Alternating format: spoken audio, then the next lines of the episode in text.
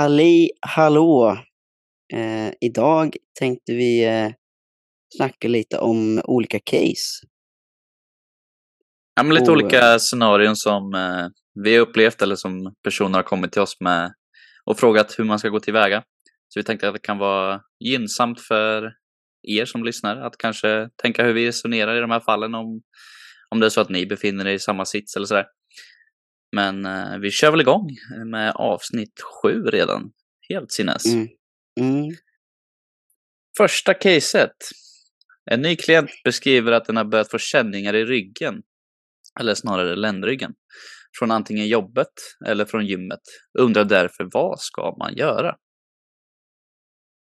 Ja.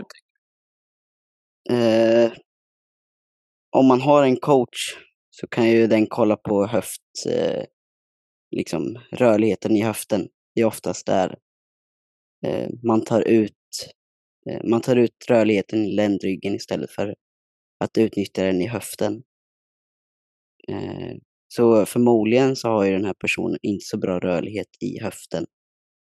Men det är ju bara en, eh, en tanke. Ehm, så det är ju liksom att gå igenom rörelser där eh, höften får jobba helt enkelt.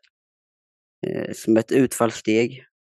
Eh, eller ett sidoutfall. Mm.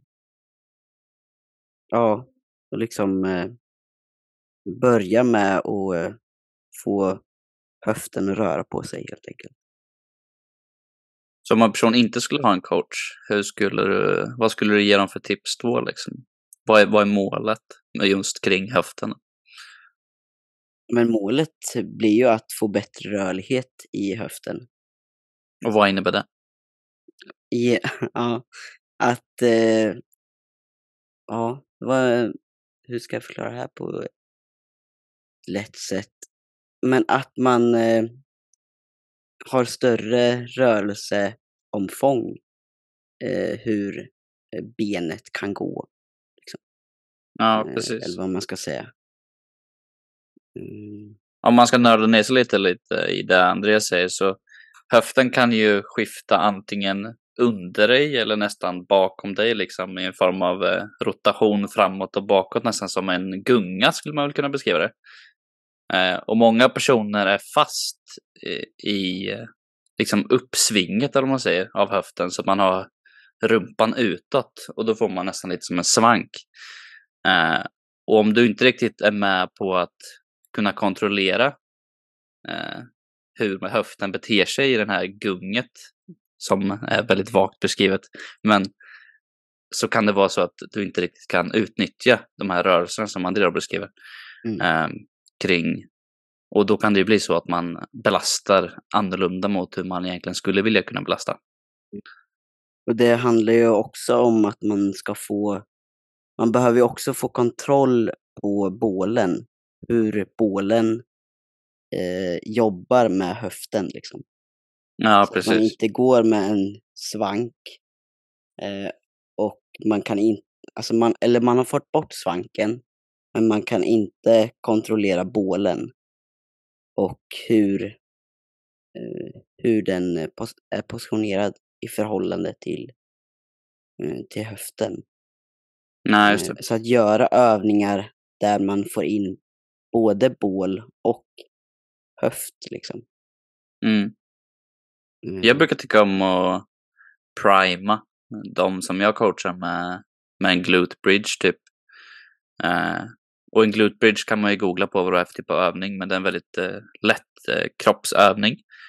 Eh, där man får lära sig att använda höften på det här viset i liksom under över sig. Sen Mm. kan man ju lära sig på det här på andra sätt också, men det kan vara ett ganska bra sätt att köra den för att hitta den här känslan innan man ska köra knäböj eller innan du ska köra mark eller innan du ska köra ditt benpass till exempel. Eh, för att då är du mer med på hur du ska använda din höft och då kanske liksom alleviatar en del av eh, ryggsmärtan som du beskriver också. Och, och eh, det kan också vara bra att göra en här eh, eh, 45 grader höftextension i, eh, eh, jag vet inte vad den maskinen eller den heter riktigt. Men eh, att man ligger i 45 grader och ska böja ryggen Ja, och sen få, eh, Jag få tror den hjälp av kallas rumpan. för- Liksom. Tror den bara kallas för ryggextension. Jag Ja, ska googla lite snabbt för att se om den kommer upp. Mm. Men den är också bra för att prima och för att veta liksom vart du har eh, ryggen. Ryggresningsmaskin heter den för de som vill. Ja. eh, Exakt.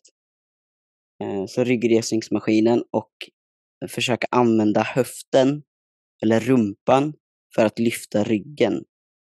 Och inte försöka använda ryggen för att lyfta ryggen. Så man får hjälp av, man får hjälp av rumpan mer än att du sätter belastning på ryggen. Eh, Ja, det här är ju, ska vi säga, ett väldigt vanligt problem. Eh, Allt från någon som är aldrig har klivit in i ett gym till en person som har gymmat ganska länge.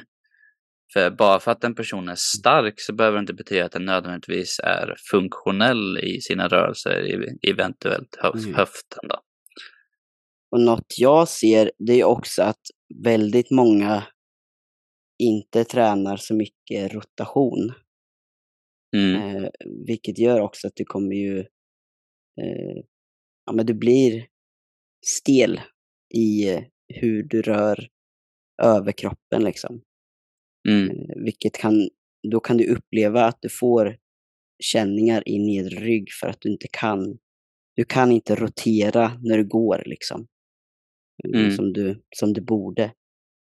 Eh, så att få med lite rotation eh, så att du rör både överkroppen och underkroppen tillsammans kan vara en fördel.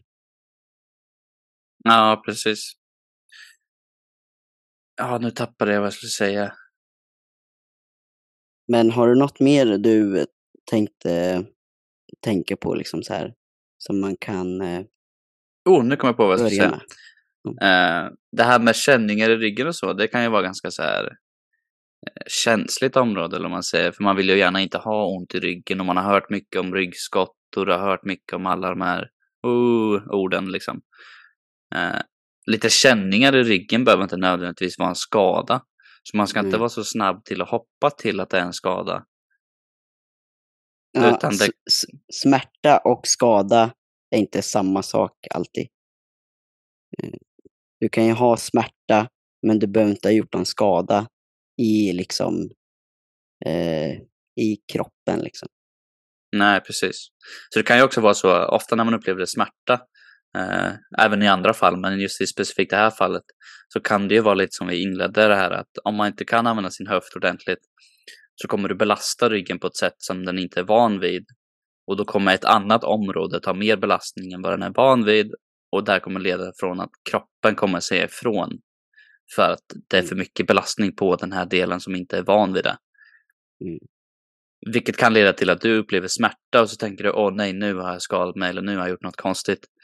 Men det är egentligen bara att det är en del av din kropp som blir belastad som den inte är van vid och då säger kroppen ifrån. Det är en upplevelse, smärta är en upplevelse. Mm. Eh, och eh, den behöver ju som sagt inte stämma överens med att du har en, en skada. Nej, Eh, så ett exempel på det här kan jag ta från, från min egen träning. Det är att jag har ju haft hopparknä när jag var, när jag var ung. Och nu skulle jag väl inte riktigt säga att jag fortfarande har hopparknä. Men jag får fortfarande upplevelsen av samma typ av smärta ibland i gymmet. Men det är inte inom parentes farlig smärta. Utan det är bara spöksmärtor skulle man väl kunna beskriva det som. Att liksom, det är min kropp som inte riktigt litar på att det här kommer gå. mm, Men sen när jag väl kör övningen så går det jättebra och det är inga problem alls. Så det här med smärta kan vara en ganska, ganska jobbig grej mentalt att liksom ta sig över för det är ganska obekvämt med smärta. mm, Ehm, och jag brukar när de som jag coachar när man upplever smärta eh, fråga om hur man beskriver smärtan från 1 till 10. Och 10 är då liksom att du dör. Det är inte att du stukar foten. Utan 10 är liksom den absolut värsta tänkbara smärtan. Och ligger den här smärtan som du upplever eh, under 4. så skulle jag kunna beskriva det som en progressiv smärta, alltså att det inte kommer att bli värre. Men något som jag även använde i min egna träning när jag körde mycket eh, träning för att få mitt knä att bli bättre, det är dagen efter smärta. Så om det blir värre dagen efter så kanske du körde lite för tungt eller lite för mycket. Men blev det inte värre, trots att det gjorde ont när du körde, men det blev inte värre dagen efter, då är det progressivt. Så då är inte smärtan dålig per se liksom. Och det är Mm. något som jag använder i min träning. Ja, det här med spöksmärtor och liksom det mentala när det kommer till skador, det kan ju vara kämpigt. Eh, Verkligen. själv när jag har liksom, eh, ja, när jag låg på sjukhus och sen så kom jag ut sjukhuset och sen skulle jag börja spela golf. Och så slog jag väldigt mycket bollar och så fick jag jätteont i ryggen liksom. Det var ju, Mhm. eh, och sen att, men att komma över det där mentala, det är svårt. Och ibland måste man ju vara lite obekväm eh, när det gäller skador efter ett tag. Du ska inte Ja, känna precis. att det eh, ska göra för ont eller så, men mm, du ska känna lite obekvämt liksom. Det är ju en naturlig del liksom.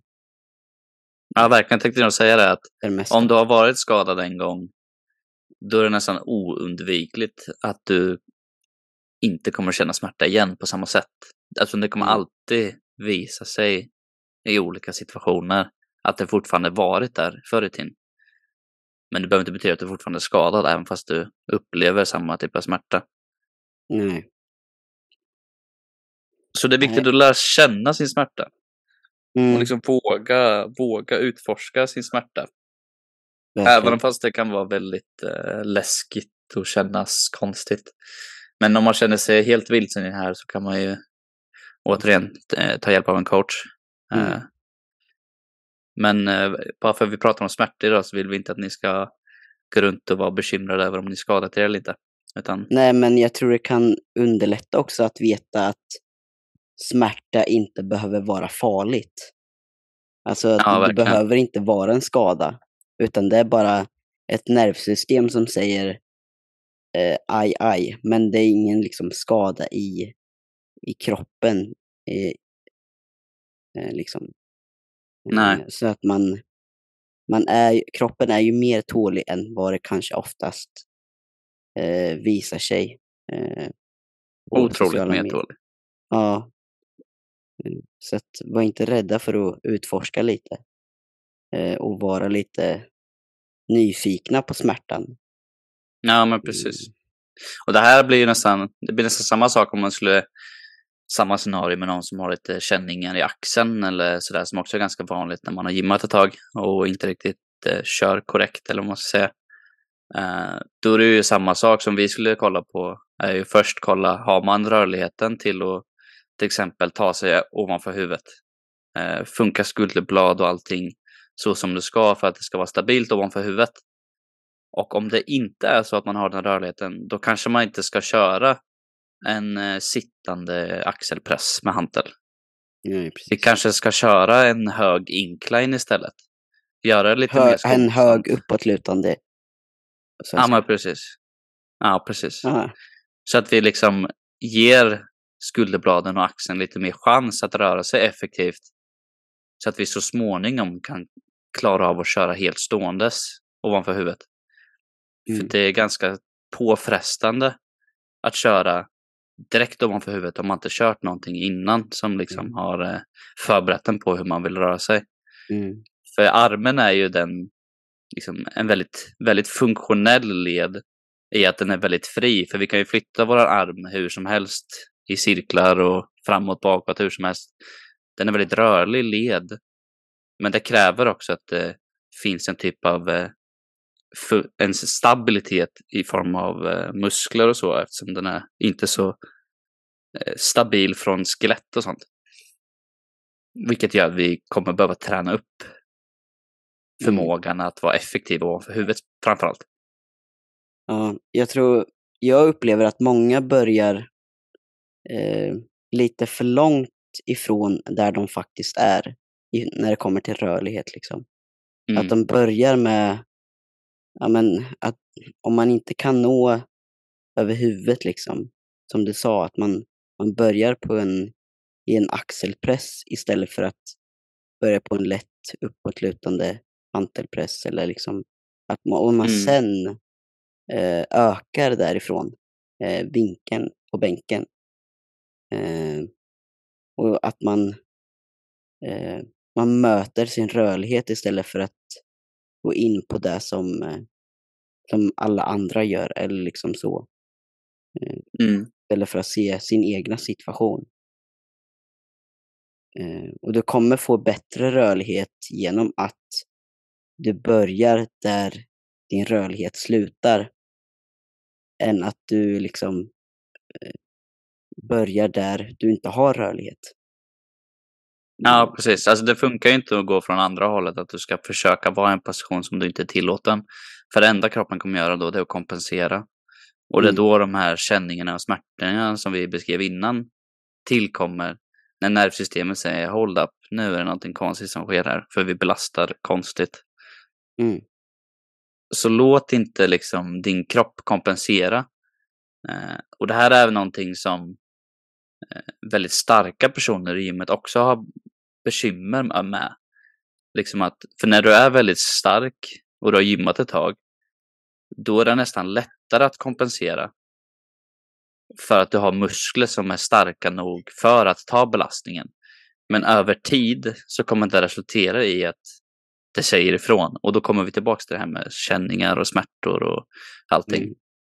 Eh, Och skulle man vilja kolla upp eh, det här själv, om man ligger bra till i funktionaliteten i axeln, så kan man googla på Palm Up Test eh, och se om man utför den och se vad, hur man lägger till. Sen vill, vill vi inte att ni ska basera allting på det testet, men Mm. eh, det kan vara ett sätt att se om man har hyfsad mobilitet eller om man saknar lite kanske.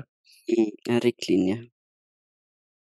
Eh, Och kommer du inte i närheten av ovanför huvudet på den övningen så kanske du inte vill köra en sittande axelpress. Utan då kanske vi vill skala Mm. tillbaka det lite. För då också tillbaka till ryggsmärta. Om du börjar köra en axelpress och du inte har rörlighet i axeln så kommer du börja ta ut eh, rörlighet i ryggen. Du kommer Mm. börja svanka för att komma upp över huvudet. Eh, så det är liksom, ja, börja, börja där du är. Mm. Med Man måste ju inte liksom köra en sittande axelpress bara för sin polare kör en sittande axelpress. Nej, Du kommer få så mycket variation. mer.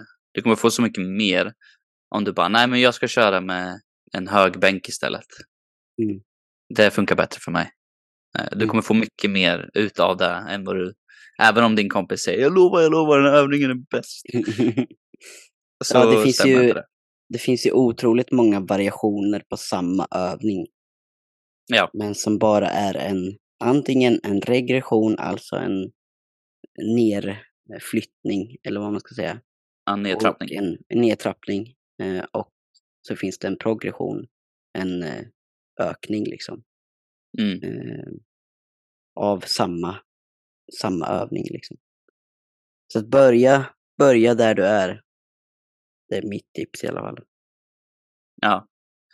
Sen kan det alltid vara ganska lönsamt, eh, både när det kommer till ryggen och eh, överkroppen, att eh, börja lära sig lite om hur kroppen faktiskt ser ut. Eh, Mm. Och vad som kan kännas, vad som inte kan kännas. Googla runt lite och lär dig lite anatomi. Så att du förstår eh, att det finns ganska mycket delar i kroppen. Mm. Speciellt när det kommer till ryggen så brukar man säga, ja men jag har ont i ryggen. Ja men vänta lite.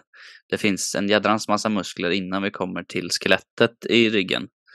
Mm. Och liksom där eh, man inte vill ha smärtan.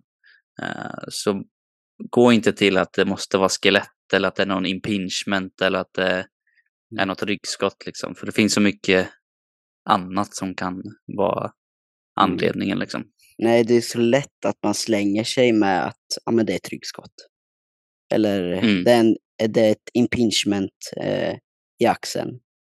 Men man, jag har egentligen inte en blekaste aning. Man har inte ens gått till en fysio.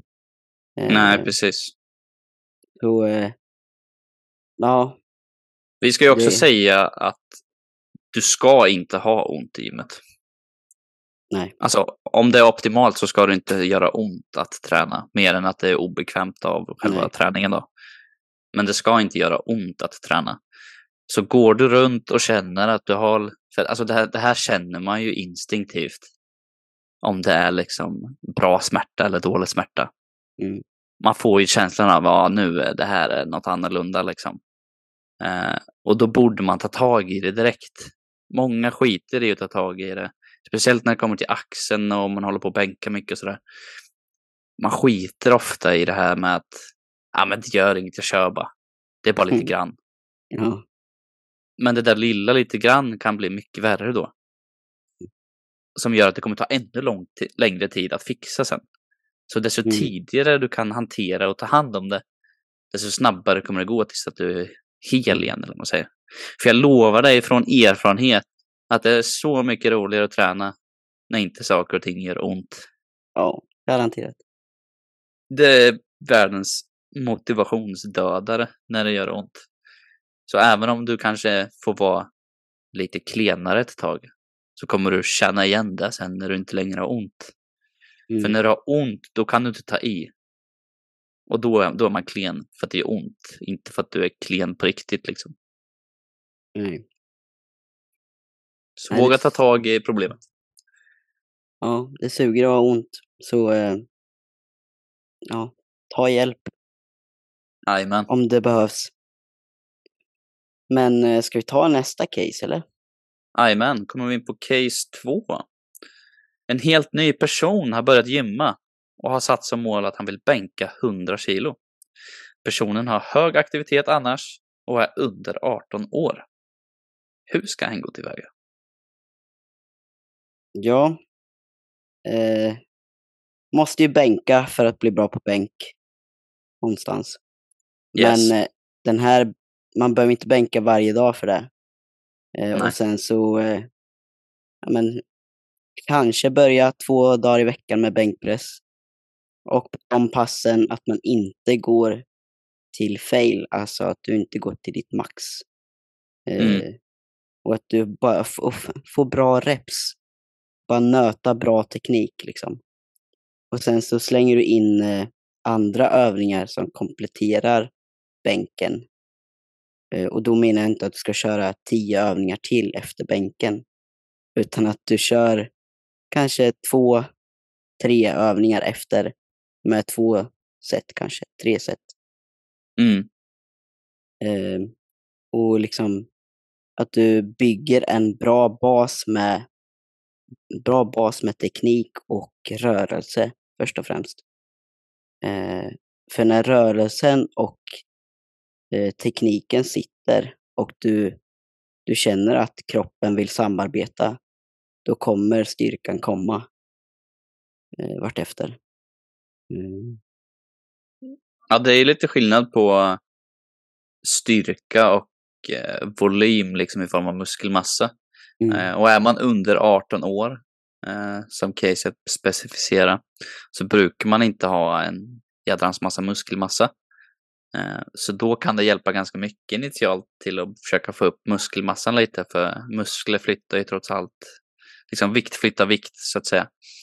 Eh, men jag skulle inte fokusera på att köra stenhårt med bänken, utan som Andreas säger, att lära sig att använda bänken som ett effektivt verktyg för att lära sig att bli effektiv där. Mm. att du blir liksom, eh, ja men du kan använda kroppen väl när du väl bänkar. Och då behöver man inte gå till fail hela tiden, utan då är det bättre att stanna lite ifrån fail och se till att alla reps blir bra. Mm. Men däremot på de andra övningarna sen som man använder som komplement, till exempel en hantelpress eller en dipp eller ja, vad det nu kan vara, en maskinpress. Eh, där istället ta ut sig så att du bygger ordentligt. Eh, för speciellt om du är ny i gymmet också så brukar man inte riktigt ha koll på vart failen ligger. Eh, men då vill vi inte testa vart den ligger i bänken oftast, utan då vill vi istället använda de här mer stabila övningarna som till exempel en maskinpress för att göra det. I de här maskinerna så vill vi ju inte att man ska ta i med allting man kan. Alltså med alla muskler man har. Eh, utan att det ska fortfarande vara liksom bröst och triceps liksom. Eh, Mm. serratus. Eh, men liksom att det, det blir de musklerna som man använder och in, att det inte blir så jättemycket axlar kanske. Att man eh, inte får så mycket hjälp av dem. Eh, för de kommer Ja, med ändå precis. liksom. Mm. Ja, det är ju ganska vanligt om vi eh, lite mergar det här case 2 med case 1. Eh, just att problem med axlar och sådär kommer ju ofta av att du låter axeln glida fram. Och det är ju från att när vi producerar kraft så kommer kroppen alltid gå in i inåtrotation. Och inåtrotation för axeln är att den går närmare mitten av kroppen skulle man kunna beskriva. Tänk en boxare liksom. Ja, men precis. Eh, Och om man då inte passar sig ordentligt, så till exempel när man kör maskinpress, och så tar du i allt du har, då kan det bli att axlarna liksom åker fram jättemycket och glider in mot mitten av kroppen. Men då blir det ju axlarna som tar majoriteten av vikten. Utan försök istället att hålla bak eh, skulderbladen och axlarna och få liksom nästan armbågarna att flytta sig så att du flyttar runt bröstkorgen, för det är då vi tränar bröstmuskeln. Mm. Men med det sagt så vill vi att skulderbladen ska eh, förflytta sig men fortfarande ha upp bröstet Mm. istället för att axlarna kommer fram. Ja, precis. Den ena är ju inte bättre än den andra. Eh, alltså båda ändarna av rörelsen. Du vill ju inte att axeln ska vara framme hela tiden, men du vill Mm, heller inte att den ska vara bak hela tiden. Eh, Den utan ska en- vara rörlig. ja, dynamik däremellan liksom. Mm.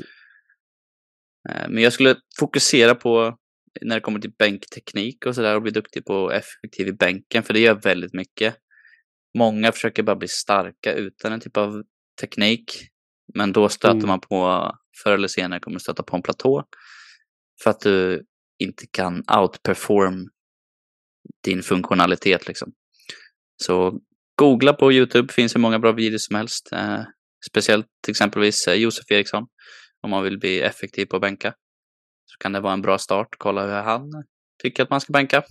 Sen vill man inte ta allt man ser på YouTube som bibel, men det kan vara en bra start att börja där. Och sen fokusera på att äta bra, sova bra och Mm. få till bra reps. Någonting som jag eh, inte ser används så ofta i vanliga gymmet liksom. Det är eh, tempo. Att använda Mm. sig av tempo, att göra det kontrollerat och speciellt i början när man är ny.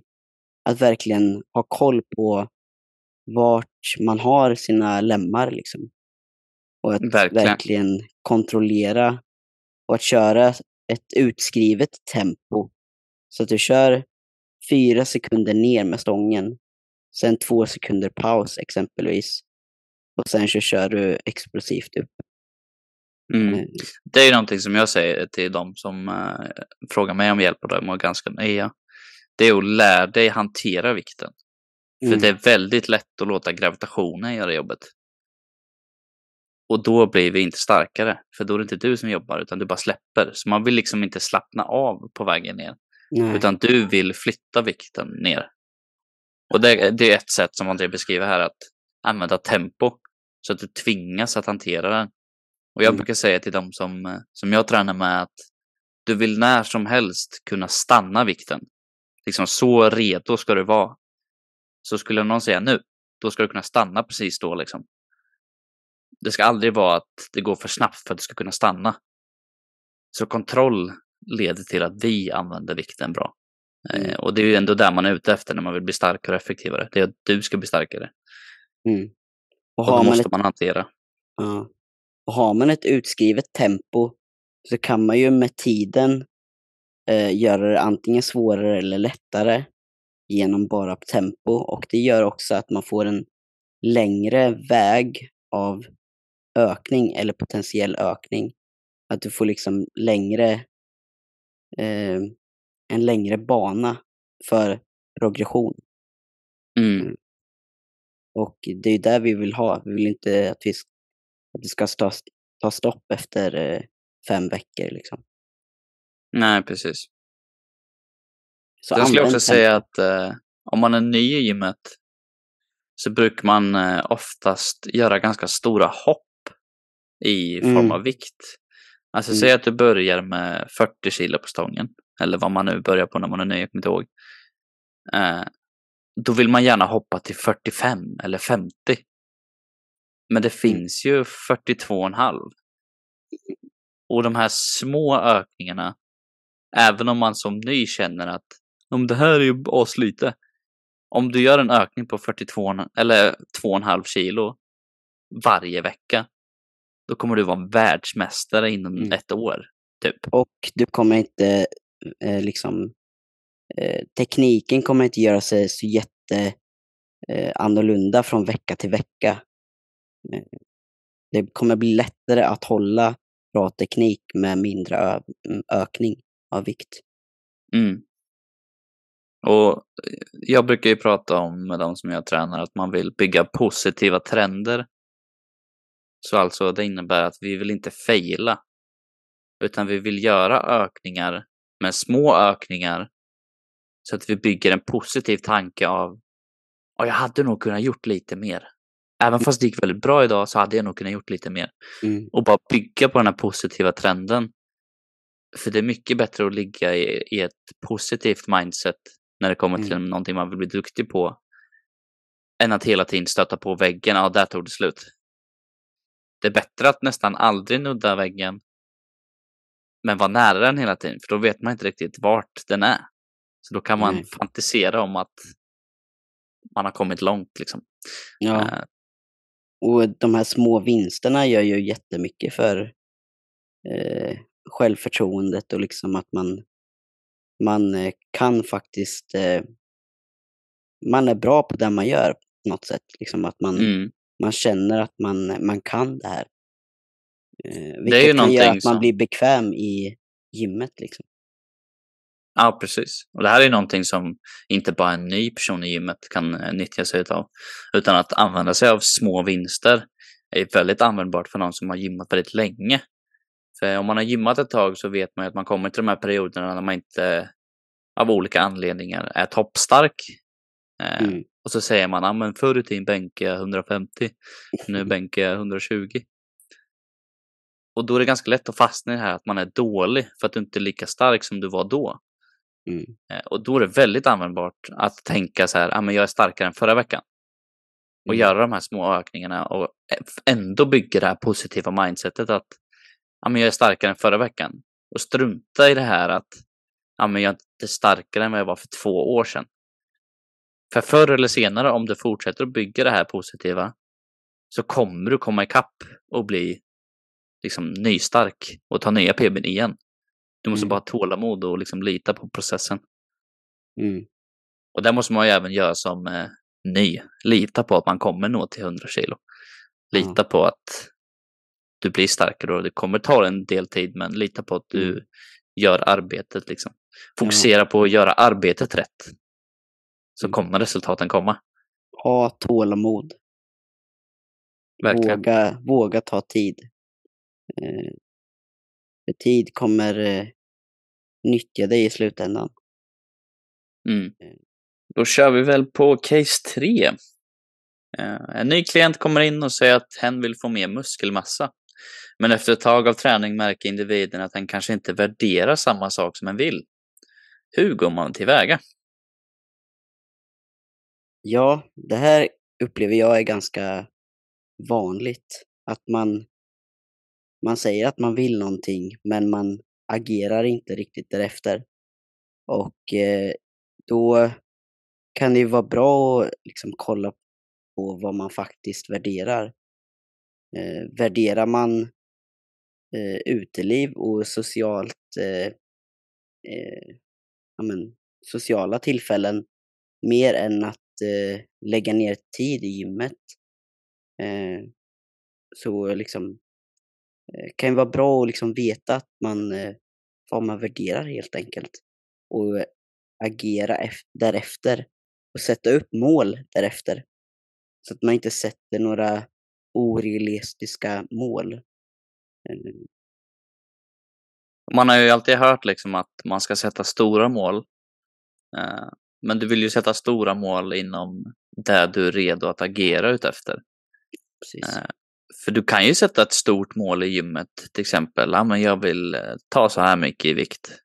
Mm. Men du måste också inse att det kanske implicerar att du måste agera på ett visst sätt för att uppnå det. Mm. Och det är ganska vanligt att man inte tänker i de banorna, liksom, vad kommer jag behöva göra för att uppnå det här? Och sen så prioriterar man andra saker som till exempel André säger, ja, men man prioriterar att gå ut och supa en kväll med polarna istället för att gå och lägga sig tidigt. Och det är ju inget fel med att liksom prioritera det. Men då måste man vara beredd på att man gör det här valet. Och då Mm. kanske det påverkar sitt mål om att bli duktig i gymmet till exempel. Mm. Nej, Men det här kan ju också vara inom gymmet helt och hållet. Att man vill bli stark, men du märker att det, det som du tycker är kul är egentligen det som inte gör dig stark. Men ändå har du målet om att bli stark och då kanske man måste liksom värdera om lite och liksom verkligen ta en funderare på vad man vill uppnå och vad man, men vad man trots allt värderar att uppnå. Mm. Och det här tillbaka till det du sa med att sätta stora mål. Det är superbra om man kan sätta stora mål om man befinner sig i samma fil som målet. Ja, precis. Så att det inte är en annan riktning man går liksom.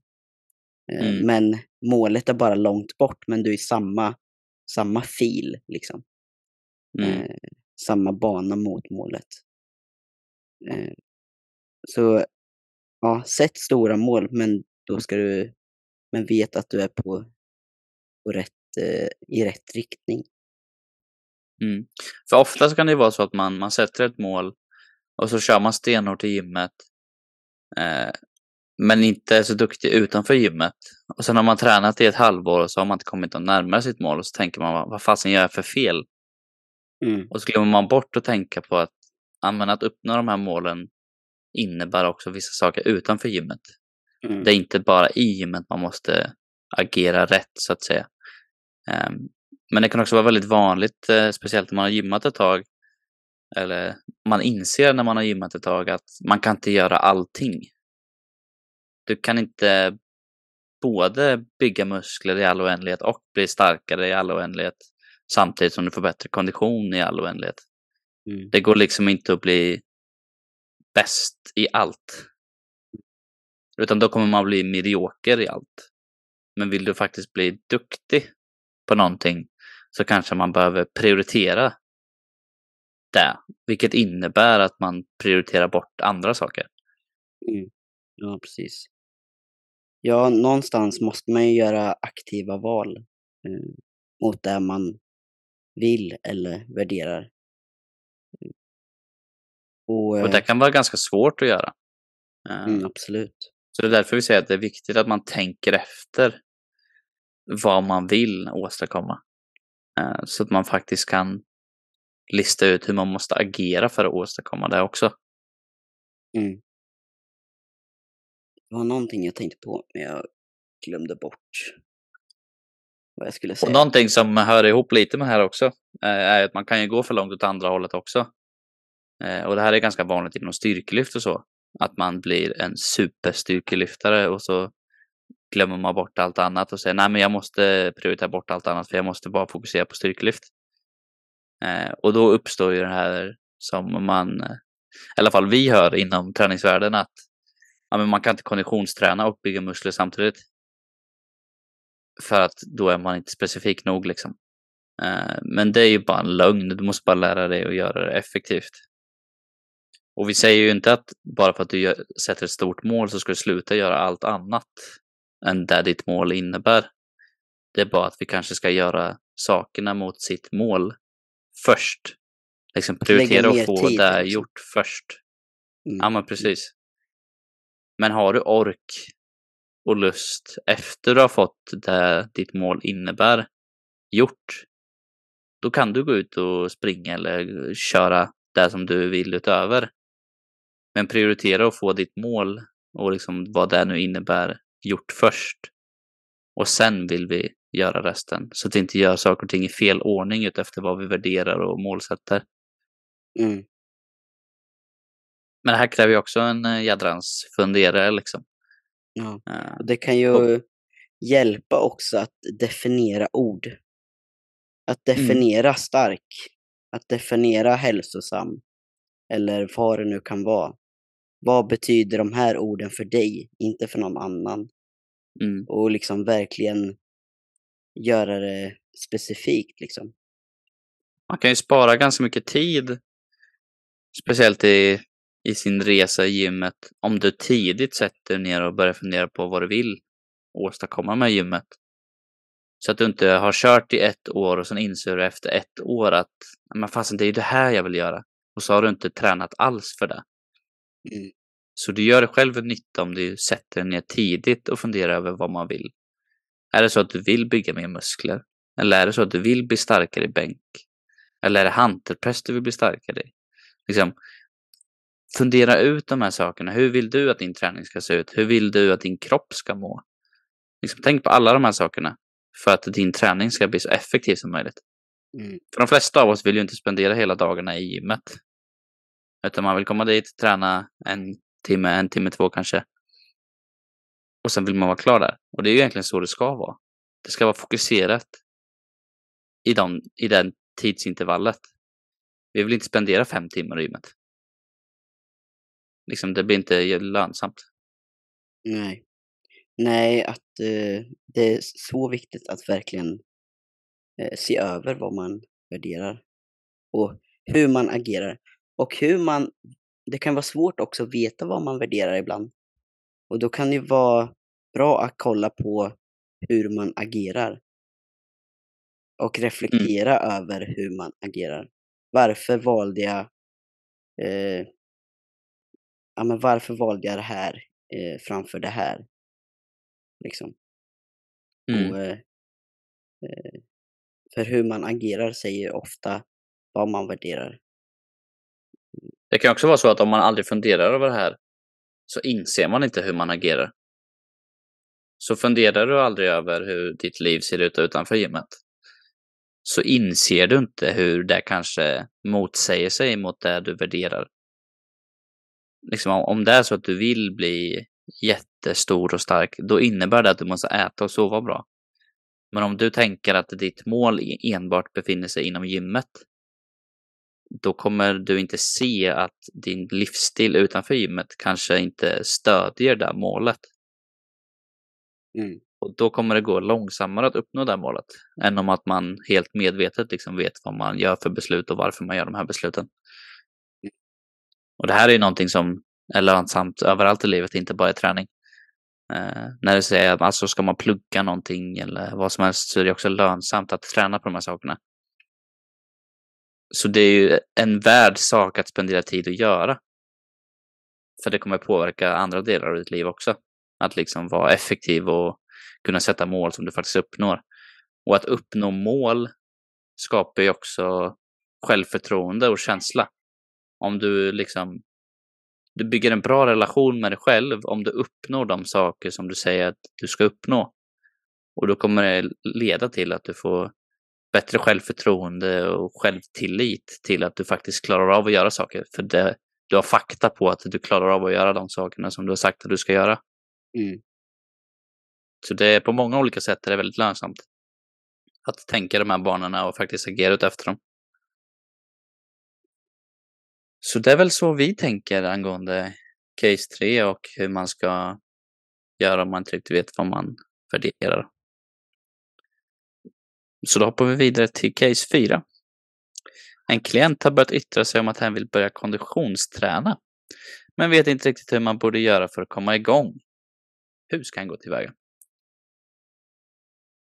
Ja, eh, du ska börja lätt. Börja inte alldeles för hårt där du inte liksom, där du tappar andan efter en minut på löpbandet liksom. Mm. Och du behöver inte heller gå till ett löpband, utan du kan ju välja det du känner är kul. Det kan ju vara Mm. roddmaskin, det kan vara assaultbike, eh, det kan vara med vad som helst. Så Ja, simning. Ja, simning. Eh, simning är ju väldigt bra för lederna. Det är väldigt snäll mot kroppen. Så om du gillar att simma så är ju det, skulle jag säga att det är att föredra. Mm. Ehm, Mitt tips skulle vara att göra det lätt att göra. Mm, Det är ganska svårt, speciellt om man ska bygga en ny vana och börja med någonting som man inte gjort innan. Och det här är inte bara för konditionsträning utan liksom en ny vana överall. Att göra det lätt att utföra. Har du din, dina löparskor längst in i garderoben, då kommer det vara mycket jobbigare att ta fram dem och ta på sig dem och gå ut och springa. Än om de står framme hela tiden. Så gör det lätt för dig att göra rätt beslut. mm, Liksom Och, gör det inte onödigtvis krångligt. Liksom. Och står de framme så blir man ju påmind också liksom att de finns där och de är lättillgängliga. Mm. Eh, Men börja lätt. Mm, Ja, verkligen. Det är ju extremt vanligt att... Alltså, jag vet inte hur många gånger jag har hört att ja, jag, tänkte börja löpträna. eh, Så jag var ute och sprang igår. Jag sprang fem kilometer. Fy fan vad jobbigt det var. Och så inser de att de har ju fan kört stenhårt. Liksom 100 procent hela femman. Det är klart det suger.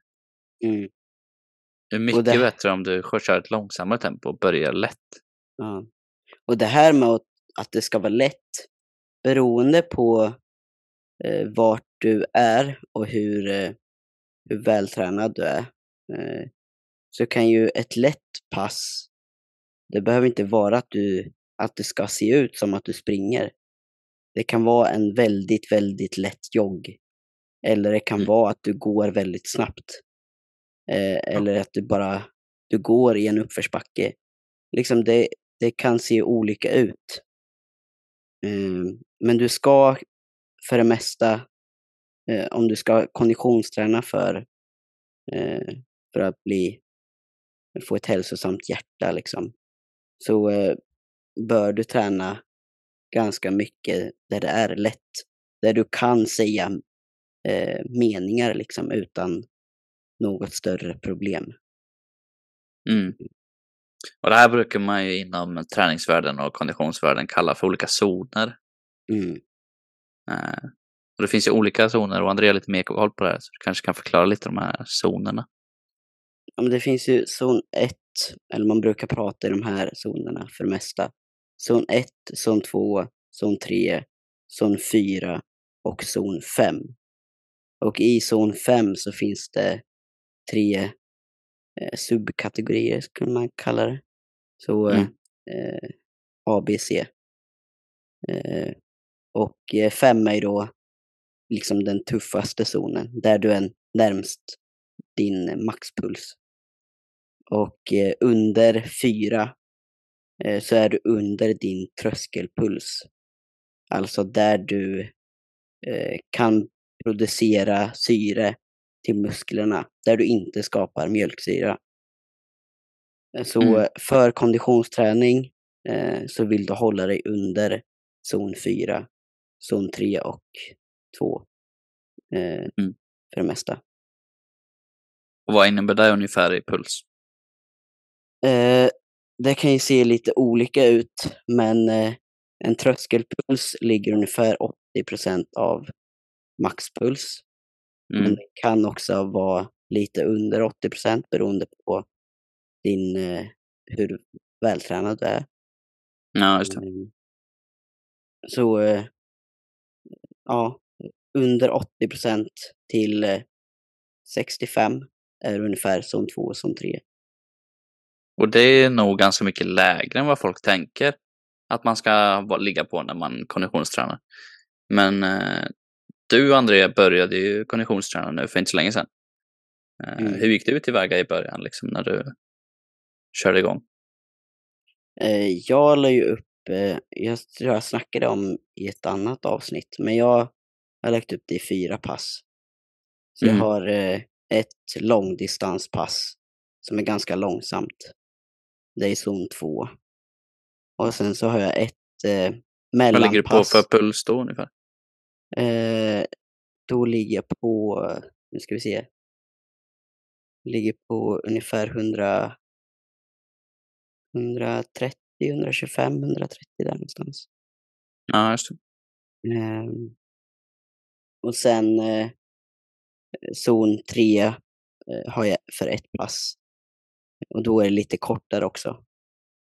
Men Så det är mitt mellandistans. Det ligger runt 140, typ Mm. 145. Och sen så har jag ett återhämtningspass som är väldigt lätt och väldigt kort. Mm. Ehm, och sen så har jag ett eh, snabb, eh, snabbdistanspass, ett tempopass. Mm. Där jag fokuserar lite mer på högre pulszoner och eh, lite mer hastighet i löpstegen. Ja, just det. Det är också värt att tänka på lite om vi kommer tillbaka till det här med vad man värderar och hur man ska träna ut efter vad man värderar. När det kommer till konditionsträning så innebär ju det egentligen samma sak. Är det så att du vill träna för att vara väldigt snabb så kommer din träning se annorlunda ut jämfört med om du vill vara väldigt uthållig. Mm. Eh, Det kommer ändå se, ha liksom snarlika bitar, men det kommer vara lite olika prioritering av eh, hur mycket träning i de olika zonerna du befinner dig i. Mm. Men det är ju alltid ett safe bet att befinna sig i de lägre zonerna och, och träna i zon 2 Mm. eh, och bygga en bra grund. Ja. För då kommer Konditionsträ- Ja, konditionsträning för, eh, för, att, för långdistans, det kräver ju att du lägger ner mer tid eh, Mm. under tid. Liksom. Eh, och inte att du ska nödvändigtvis eh, jobba hårt. Att det ska kännas jobbigt liksom, varje gång. Nej, just det. Utan det, desto mer tid du lägger ner, eh, det är liksom det, det som är det viktiga egentligen. Mm. Men om du ska träna för att vara snabb, eh, till exempel om du tränar för en sport eller sådär. Eh, om man tar exempel basket så är ju planen inte superlång. Utan det är ganska mycket sprinter och spurter Mm. och sådär. Eh, då vill man ju prioritera och träna likadant när man är sen ute i spåret. Även om du vill köra din zon 2 och lågintensiva träning också Mm. för att bygga den liksom allmänna cardion så att säga. Men du vill spendera lite mer tid i kanske intervaller och högre pulsnivåer för att bli bättre i där liksom. Ja.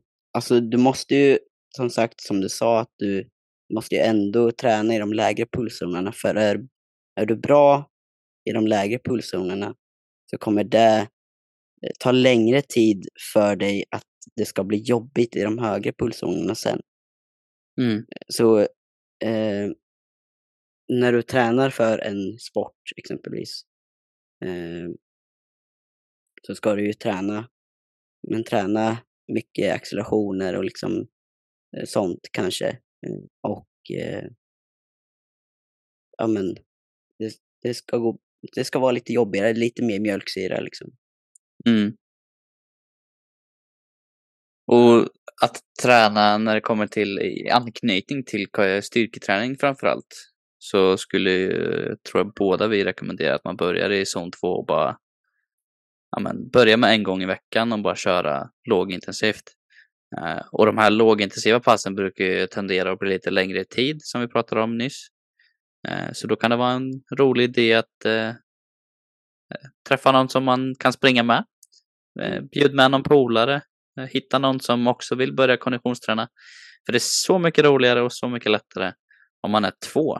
För när du kör så lågintensiv träning som är väldigt bra av att bygga din bas så har man orken för att prata. Så istället för en, två timmar eller långt man nu springer, kanske inte springer så länge i början, men efter ett tag ska man börja vilja springa lite längre. Ehm, då är det ganska mycket trevligare att springa en timme och prata med någon samtidigt i en timme än att springa själv i en timme. Jag kan tycka att det är ganska meditativt att springa långsamt ganska länge liksom. Att Ja, man, eh, så, så är det. men, det finns ju eh, nytta av båda liksom, men ja, eh, absolut. Om man redan tycker att det är jobbigt att springa Ja, så kanske jo. man kan eh, lida. Det är ju lättare att lida ihop än att lida själv. Eh, Men det är ju samma sak till, eh, till styrketräning också egentligen. Eh, Tycker du att det är jobbigt att gymma i början själv, försök att få med dig någon. Mm. Försök att få med dig någon som du kan eh, köra ihop med och lida tillsammans med. För då kan man liksom skratta åt varandra. Ja, men då kan man liksom eh, hitta något roligt i att man lider ihop. Men du, du behöver inte ha lida. Det låter ju... Ja, men det är så ibland. Man lider. Det är obekvämt liksom. Ja. Definition Men eh, av det är bara början. Ja, så kanske det är. Men eh, vi, vi tror starkt båda två på konditionstränare. Eh, André konditionstränar ju redan. Eh, och jag ska börja nu. Jag ska Och- bli helt frisk först. Men eh, Men konditionsträna också för styrketräning, det gör ju att, också att när du blir bra på de här lägre pulszonerna så kommer det också göra att du har en bättre återhämtning för styrketräningen. mm, Om du inte kör jättemycket såklart eh, löpning och eh, kondition och ska kombinera det med mycket styrketräning. Det kommer inte gå Mm. ihop. Men om du blir någorlunda och spenderar lite tid liksom i de låga pulszonerna så kommer det eh, nyttja din eh, styrketräning också. ja, det är också så att det kommer hjälpa inom sätten. Du kommer inte bli så andfådd när du kör Mm. högre reps och du kommer känna dig allmänt mer vältränad och liksom redo. Mm. För desto starkare hjärta och liksom blodkärl och så du får så kommer ju kroppen mer effektivt använda syret Mm. som gör att du kommer fungera bättre. Så det är egentligen jättebra att konditionsträna ihop med sin styrketräning. Ehm, men hur jag ska börja min konditionsträning är att direkt när jag är frisk så ska jag köra ett maxpulstest. För att se vart jag ligger. För att sen Jätte- efteråt kunna träna lite jättekul. mer. ja, precis. Men det gör jag för att jag ska kunna träna mer, eh, mer precise liksom. Eh, inom de här olika zonerna som vi nämnde förut. För att veta vilken zon man befinner sig i när liksom. Mm. Så får vi se om jag också springer något eh, lopp som du ska. Ja, haka på. ja. När är det? Eh, första juni tror jag. Ja, fan gott om tid. Ja, men det tar ju tid att bygga kondition, kompis. Ja, men man kan muskla liksom. Nej, jag ska... Nej, men då är fan sluta skolan typ. Så det kan nog gå. Kul. Toppen, toppen. Men det var nog allt för oss idag. Hoppas Ja. ni kanske kände igen er på något av casen i alla fall. Eller kunde lära er någonting eh, till er egen träning. Mm. Eh, om inte så finns vi här för att fråga. På Mm. Instagram, Traning med Freud. Eh, eller våra individuella Instagram. Eh, jag Mm. heter Tjoff. Vad heter jag? Tjoff. Tjoff. Tjoff Lifts. lifts. heter jag. Mm. Så S-H-O-F och sen Lifts på engelska. Då. Men du kan också bara söka på Samuel Freud så borde det komma upp. Ja, samma sak är André Freud söker på. Jag Mm. heter Andre Freud. Så vill man ha lite hjälp eller bara undra någon fråga eller sådär så finns vi alltid. Mm. Om inte, tack för att du lyssnade. Ha det fint. Hej. Hej!